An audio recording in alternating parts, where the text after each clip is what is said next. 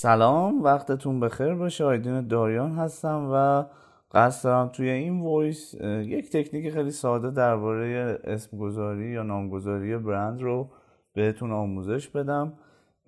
توی voice قبلی درباره ضرورت ایجاد کسب و کار وبسایت کسب و کار صحبت کردم و گفتم که خب یکی از مراحل اولیه برای ساخت یا طراحی اون وبسایت برای کسب و کارتون لازمش اینه که یک اسم برندی رو انتخاب کنید و اگه تا الان به این قضیه جدی فکر نکردید شاید این voice بهتون کمک بکنه و شما رو از ترس و واهمه ای که خیلی ها برای نامگذاری برند حالا چه محصولشون چه برندشون دارم من بیام با این تکنیک این ترس رو کلا بریزیم دور.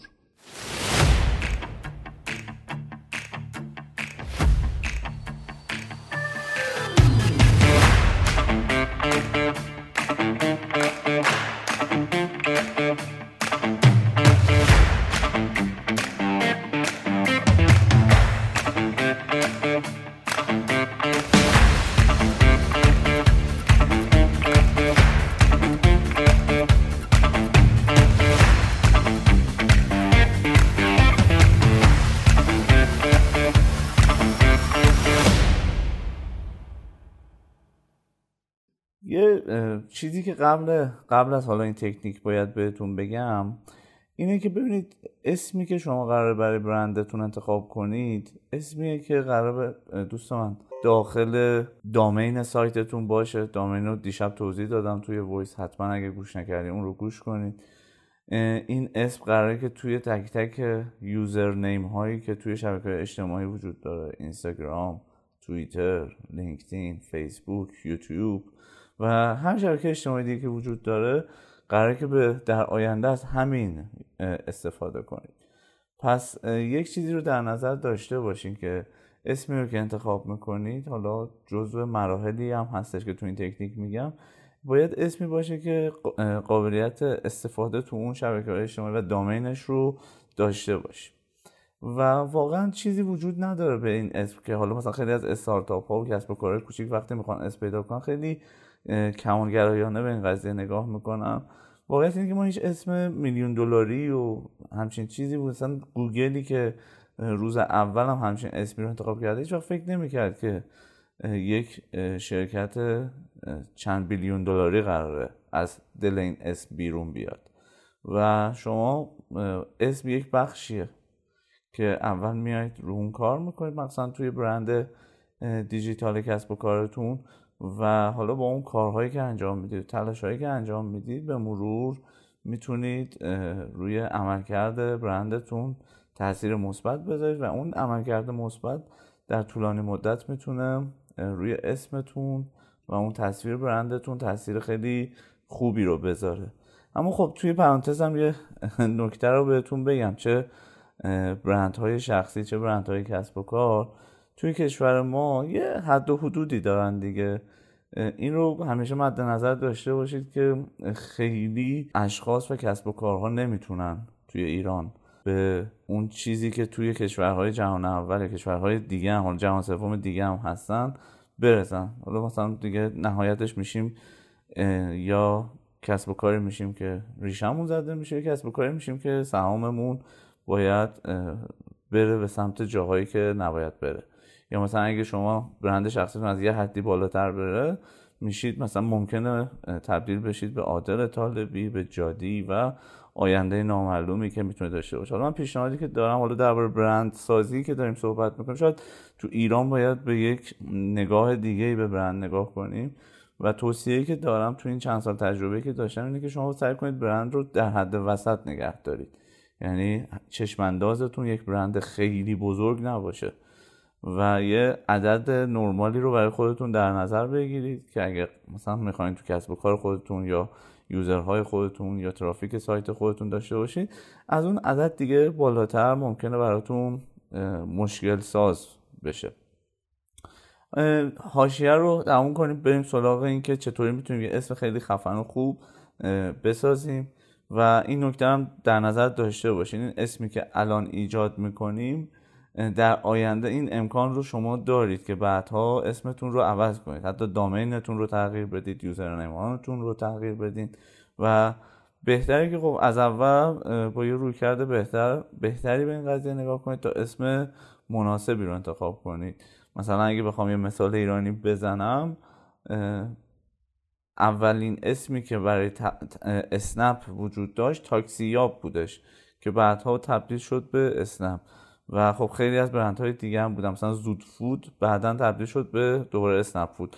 برندهایی هستن که اسمی انتخاب می‌کنن و تو طولانی مدت ممکنه اسمشون تغییر بکنه. من خود درباره این تکنیک صحبت کنم که پنج مرحله داره. من دونه دونه مرحله ها رو براتون ذکر می‌کنم و سعی می‌کنم چند تا مثالم بزنم که کامل براتون جا بیفته.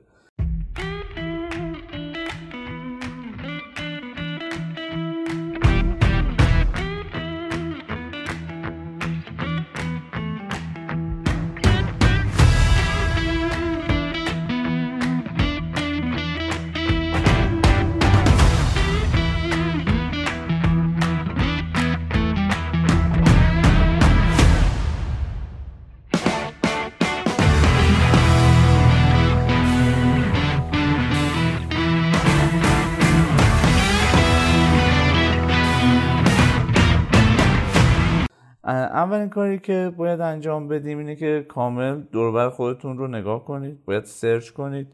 رقیبای خودتون رو در بیارید. اسم 20 تا به نظر من حداقل 20 تا از رقبای خودتون رو بنویسید. حالا تو هر حوزه هر محصول دارید میفروشید فروشگاه هستین ارزم به حضورتون که خدمات دارین میدین. هر کاری که هستین بیاین اسم رقیبای خودتون رو توی ورد باز کنید. اونجا اسم حداقل 20 تاشون رو برای خودتون بنویسین که این خب خیلی مهمه که کمک بکنه. اولا اسم رقیب اسم خودتون رو به عنوان رقیب چیز نکنید این همه زمان بذارید برای پیدا کردن یه اسم.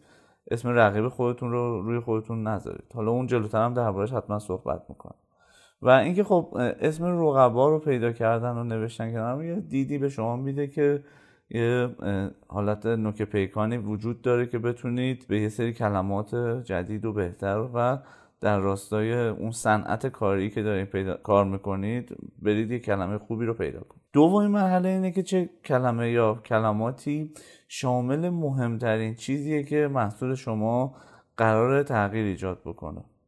اگه مثلا تو کار خدمات عکاسی هستین عکاسی مثلا مراسم عروسی هستین عکس عکاسی دوربین پایه دوربین سپایه مثلا هر کلمه که وجود داره رو بگردید پیدا کنید که حالا چه به محصولتون چه به خدمتتون ربط داره و قراره که یه تغییری رو برای مشتری شما ایجاد بکنه. پیشنهادی که من دارم برای مرحله دوم کیوردایی رو برید تو صنعت بگردید و پیدا بکنید که مرتبط هستن با صنعت کاریتون محصولات شما یا خدمات شما. و نکته ای که وجود داره حتما نیاز نیستش که اسم باشن. شما می‌تونید از فعل استفاده کنید. مثلا عکاسی کردن عکس گرفتن یا خدمت رسانی کردن. همه اینها می‌تونید از حتی فعل استفاده کنید یا حتما نیاز نیست اسم یا فعل باشه. شما می‌تونید در کنارش از صفت ها صفت ها هم استفاده کنید.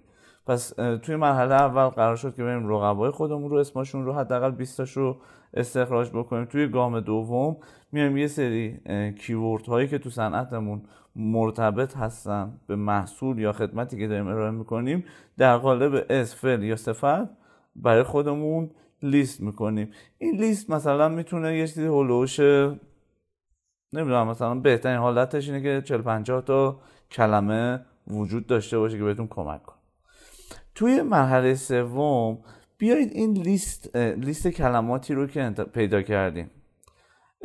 نگاه کنید. حالا یا می‌تونید اینها رو با همدیگه ترکیب بکنید. مثل مثلا برند های معروفی که تو دنیا وجود دارن چیه؟ Pinkberry Dropbox Goodreads اینا می‌بینید ترکیبی از صفت و فعلن یا صفت و اسمن. مثلا Dropbox box اسم drop فعله این دوتا وقتی با هم دیگه ترکیب میشن یه ترکیب جذابی رو به دست میارن. یا Pinkberry pink صفت رنگ berry هم مثلا اسم Pinkberry مثلا میشه ترکیبی که برای برندش هست. یا Goodreads یه صفت و اسمه. حتی اینستاگرام هم یه صفت و اسمیه که ترکیب شده. شما می‌تونید بیاین اون لیستی که تو مرحله دوم به دست آوردید کلمات رو صفت ها رو فعل ها رو با هم دیگه ترکیب کنید. به ده تا کلمه حتی می‌تونید محدودش کنید و توی گام چهارم بیاید از بین اون ده تا اسمی که تونستید برای خودتون به دست بیارین ببینید که کدوم یکی از این اسم ها بهتره و تو گام پنجم قراره که برین دامین خودتون رو search بکنید ببینید همچین domain ی قبلا خریداری شده وجود داره. برید تو اینستاگرام مثلا اون اسمی که دیگه نهایی کردین رو برید search کنید ببینید همچین username ی رو قبلا کسی ازش استفاده کرده. چون خیلی ممکنه مثلا شما برید یه اسمی رو مثلا من بیام باشگاه محتوا رو روی برندم بذارم. سایت و شبکه های اجتماعی و همه جا رو براش داشته باشم. سه ماه بعد دو ماه بعد بیام ببینم یکی دیگه هم داشته مثلا با اسم باشگاه محتوا فعالیت می‌کرده. پس حواستون به این باشه این تجربه منه و می‌خوام این رو با شما به اشتراک بذارم که خیلی می‌تونه کمکتون بکنه اسمی که انتخاب می‌کنید شاید جذاب بشه ولی قبلا قبل از شما این ایده رو یکی دیگه پیدا کرده باشه و ازش استفاده کرده باشه. پس تو گام پنجم ما میریم چیکار می‌کنیم؟ سرچ می‌کنیم مطمئن میشیم. و بعد به این می‌تونید فکر کنید که بعدها این اسم برند رو حتی ثبتش هم بکنید. حتی می‌تونید بعد از اینکه از حضور دیجیتالیتون مطمئن شدید دامینش رو بخرید و داستان ها رو انجام بدید برای شبکه اجتماعی یوزرنیم ها رو آماده کنید و بعد می‌تونید حتی برید برای ثبت برندش هم اقدام کنید ببینید که اسمتون مشکلی براش ایجاد میشه یا نه. چون از یه جا به بعد شما می‌تونید برند رو برای خودتون ثبت کنید و حالا بحث های حقوقی و قانونی داره که می‌تونید پیگیری کنید و ببینید که اسم برندتون اوکی هست یا نه.